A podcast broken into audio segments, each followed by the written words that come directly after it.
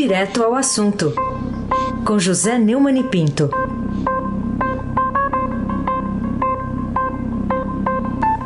Oi, Neumani, bom dia. Bom dia, Raíssa Abac, Carolina Ercolim. Bom dia. Bárbara Guerra. Almirante Nelson e o seu pedalinho. Afrânio Vanderlei. Clã Bonfim, Manuel Alice Isadora. Bom dia, melhor ouvinte. O ouvinte da Rádio Eldorado 107,3 FM. Aí se abaque, o craque. E a gente começa aqui com essa manchete hoje do Estadão. STF abre inquérito para investigar atos pró-ditadura e esses atos né, não estariam, o Neumann, para você, incluídos no que disse o presidente Bolsonaro, o direito à liberdade de expressão, aquele que o Estado de Direito concede a todos os cidadãos brasileiros? O, o, lá em cima do, do, do jornal tem uma coisa que você não prestou atenção. Em cima da manchete. Quarta-feira, 22 de abril de 2020. Verdade, é? E, é. isso, é, isso é o dia do achamento do Brasil. Achar o Brasil! Isso. 520 anos do descobrimento do Brasil. Eu sou do tempo que lá eu no grupo escolar Juvelina Gomes, no Instituto Redentorista de Santos Anjos, no Colégio Estadual da Prata, em Campina Grande, lá o grupo em Uiraúna, a gente comemorava esse dia, 520 anos do achamento do Brasil, né? E na esperança de chegar ao achatamento da curva do, do coronavírus. Oh, de fato, agora vamos à manchete. O ministro Alexandre de Moraes, do Supremo Tribunal Federal, decidiu ontem, dia de Tiradentes, né, dia da Confidência Mineira, atender ao pedido do Procurador-Geral da República, Augusto Aras, e abrir um inquérito para apurar fatos em tese delituosos envolvendo a organização de atos antidemocráticos. No último domingo, o presidente Jair Bolsonaro participou de um protesto em Brasília marcado por faixas de palavras de ordem contra o Congresso a favor de uma intervenção militar. Ao determinar a abertura da, da investigação sobre os, os, atos, especificamente sobre eles, Moraes concluiu que o episódio é gravíssimo, pois atenta contra o Estado Democrático de Direito. Aí você vai me dizer, né, segundo jornalista, defende a liberdade de expressão, né, como o presidente Bolsonaro, que defende o direito de ir e vir, é, a liberdade de expressão não tem nada a ver com isso, nada a ver com isso. É bom recado para o bando de idiota que tem aí me escrevendo, falando na liberdade de expressão. O, o episódio atenta contra o Estado democrático de direito brasileiro e suas instituições republicanas. O Aras está certo, o Alexandre de Moraes está meio certo, vamos ver isso. E porque a Constituição não permite o financiamento e a propagação de ideias contrárias à ordem constitucional e ao Estado democrático, nem tampouco a realização de manifestações visando o rompimento do Estado de Direito, que se baseia no velho Montesquieu, o executivo que executa, o legislativo que legisla e o judiciário que julga. Então é preciso saber quem é que financiou aquele ato é preciso saber quem participou dele. É preciso... Está fácil só pegar as imagens e depois também não tinha nem, sei lá, mil e tantas pessoas. Não tem, não... Dá muito bem para a Polícia Federal pegar e, e, e descobrir quem participou também e processar. Como diz o, o meu amigo Bruno Dantas, ministro do Tribunal de Contas da União, também impor penas pecuniar dinheiro, meter a mão no bolso desses empresários que estão financiando esse tipo de ato subversivo. E prisão, prisão, cadeia com coronavírus ou sem coronavírus. Carolina Ercolim, tintim por tintim. Por que você acha que o Procurador-Geral da República, Augusto Aras, não incluiu entre os passíveis de investigação dessa subversão aí do, do, desse ato né, de domingo, o presidente da República, que foi até essa manifestação, dia do Exército, à frente lá do quartel-general é, daquela Força Armada? Porque ele não leu o Código Penal para concluir pelo enquadramento de Bolsonaro. É, eu não li o Código Penal, mas, não especificamente agora, Mas eu li o artigo do desembargador Walter Fanganiello Maierovitch. Aras enredou, enredou Bolsonaro no blog do Fausto Macedo, do Estadão, desde ontem lá no ar. O Código Penal, título 4 do concurso de pessoas, diz, artigo 29, quem, de qualquer modo, concorre para o crime, incide nas penas a este combinadas, na medida de sua culpabilidade. Em evidente apoio ao ato, o presidente Bolsonaro compareceu e discursou como caudilho de república bananeira, escreveu Maierovitch. Lógico, Bolsonaro concorreu, foi coparticipante dos crimes elencados pelo procurador Aras na sua peça de requisição de instauração de inquérito policial junto ao Supremo Tribunal Federal.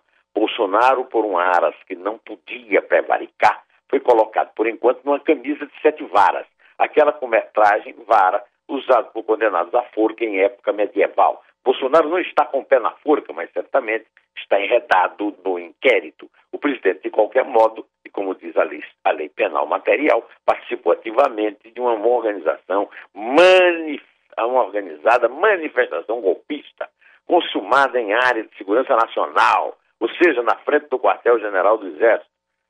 Vale frisar, por parte do comando do quartel, que nada foi feito para impedir o ato naquele local manifestamente impróprio em dia particular, ou seja, dia do Exército Nacional. O Exército Nacional, interrompendo aqui o professor Dr. Paganiello Maierovitch, aliás, muito bem contemplado com a palavra pusilanimidade, mais uma vez, ao não expulsar o Bolsonaro quando se manifestou que ele era terrorista, tenente terrorista, e agora, ao permitir esse tipo de esculhambação, esse tipo de manifestação contra a Constituição na frente do quartel. Tinha que ter prendido todo mundo.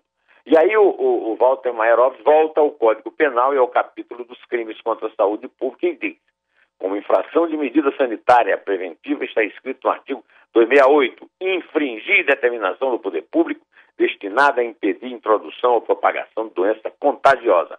Num plano rápido, encerra aqui a citação do Maierovitch, o presidente Bolsonaro, além do enquadramento na lei penal comum especial, cometeu crime de responsabilidade ao atentar contra a Constituição e o Estado Democrático de Direito, fato que poderá, apesar da retratação e tentativa de se dizer democrata e cumpridor de nossa lei maior, ensejar o seu julgamento político e impeachment. Que aqui eu é, ocorreu uma coisa que não ocorre muito, vocês são testemunhas disso, é elogiar o Gilmar Mendes.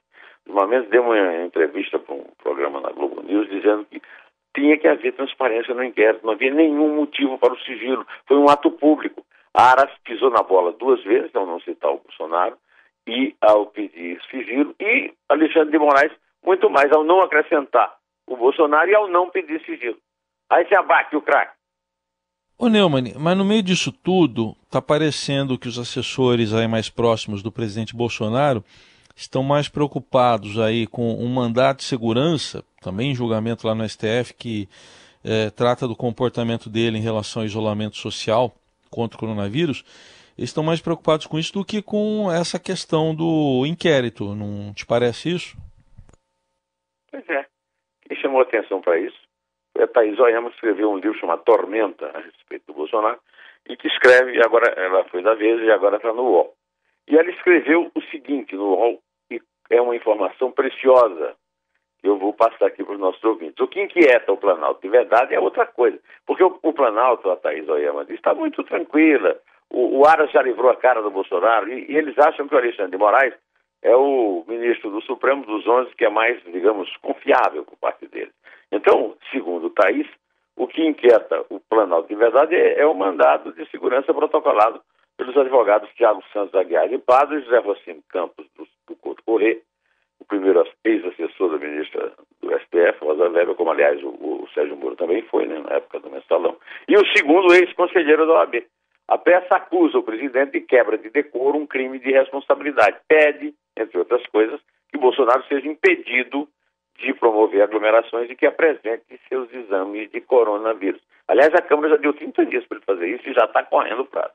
Solicita ainda que o presidente tenha transferidas para o vice, Hamilton Mourão, algumas competências, entre elas a de nomear ministros, sancionar leis, decretar estado de defesa e de sítio. Além do bom acabamento da peça, fundamenta o receio palaciano o fato de ela ter caído nas mãos do ministro Celso de Mello, visto no Planalto como arqui-inimigo do presidente. Bom, o presidente vai substituir em novembro Celso de Mello, diz ele, e pelo André Mendonça, seu advogado-geral, o ministro terrivelmente evangélico que ele acha que precisa ter lá. Carolina Ercolim, tintim por tintim. Falemos também sobre o seu artigo é, que tem o título de Golpista Basta o Presidente. Explica pra gente. O artigo que está desde anteontem no, no meu blog do Neumann, no, no portal do Estadão, a linha fina dele resume. O Bolsonaro vai à manifestação contra a democracia num dia e no outro diz que defende instituições democráticas, mentindo duas vezes, uma a seus devotos e outra a democratas que devem defendê-lo. E escrevi lá pelo pertinho do fim, à porta da caserna, a qual foi conduzido para sair sem farda, o capitão irredento ainda perpetuou uma falácia. Nós não iremos negociar nada. Que mentira! Que lorota má, parodiando o Luiz Gonzaga. Né? Foi tudo o que o capitão de gravata fez na semana anterior, negociar com os velhos políticos do Centrão o que eles querem de nosso dinheirinho do governo em troca de desafiar a liderança de Rodrigo Maia.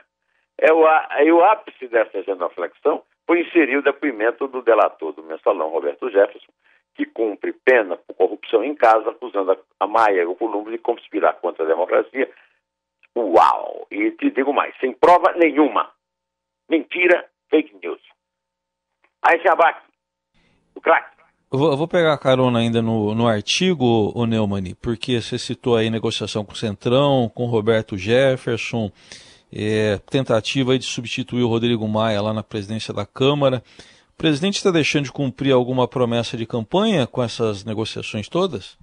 É um artigo do José Casado, é, no Globo, os novos sócios de Bolsonaro. Em público, Bolsonaro disse que não pretende negociar nada, mas atravessou os últimos 15 dias em acertos com líderes do Centrão entre eles, Roberto Jefferson, do PTB, Valdemar Costa Neto, progressistas, antigo PP, Gilberto Kassab, do PSD, e Marcos Pereira, do Republicano e da Igreja Universal. Alguns são personagens do mensalão e da corrupção na Petrobras. Todos, como Bolsonaro, tentam garantir a sobrevivência política na crise pós-coronavírus, se possível culpando os outros pela imprevidência. O número de mortos já é o dobro da semana passada. É ou não é, Carolina Ercolim? Tintim por tintim. E aí, e, e, queria sua avaliação também sobre qual que é a consequência mais perversa e o que comove também da Covid-19 no momento atual da pandemia aqui no Brasil. É, o, os governadores andam alertando há muito tempo que o colapso é, será, o colapso do sistema de saúde pública será a consequência das pessoas circulando na rua normalmente eu quero dizer que já começaram a chegar à nossa televisão no dia a dia.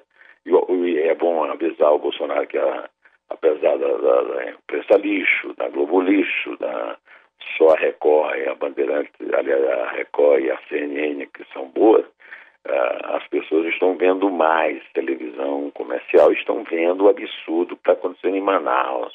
É emocionante. A coisa que mais me emociona, que mais me leva até as lágrimas mesmo, viu? realistamente, viu, minha querida Carolina Herculin, é, é ver as pessoas é, sendo sepultadas em valas comuns, porque não há mais condições de sepultá-las em covas, sem despedida. Morreu um bebê, morreu um bebê, a família não pôde se despedir dele. Pelo amor de Deus, aí foi se despedir, abrir um caixão que estava lacrado, todo mundo foi contaminado pela, pela, né, pelo novo coronavírus. E o presidente da República não se emociona com isso, ele não se emociona com nada, a não ser com as determinações do horoscopista lá da, da Virgínia, que é o primeiro presidente da República na história do Brasil que exerce o poder fora do território nacional, o que é proibido também pela Constituição. Talvez fosse um bom tema para discutir sobre quebra de decoro, né? E, e isso está para acontecer na maior cidade do Brasil.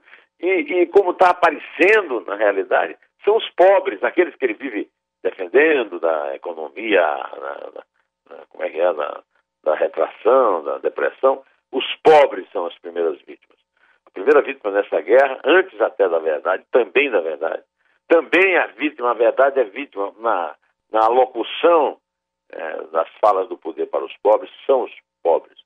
Entre os dias 12 e 19 de abril, 656 corpos foram sepultados nos cemitérios administrados pela Prefeitura de Manaus, segundo o levantamento da Secretaria Municipal de Limpeza Urbana, é, que foi obtido pelo, pelo UOL, que publicou isso, uma média de 82 cerimônias fúnebres por dia, que pode ser comparada com os dos 28 sepultamentos diários registrados em média em 2019. Então, a, a posição do Bolsonaro contra o isolamento social é uma posição genocida, criminosa. Bom, eu estou muito emocionado e vou parar por aqui. Pode contar, Carolina. É três? É dois.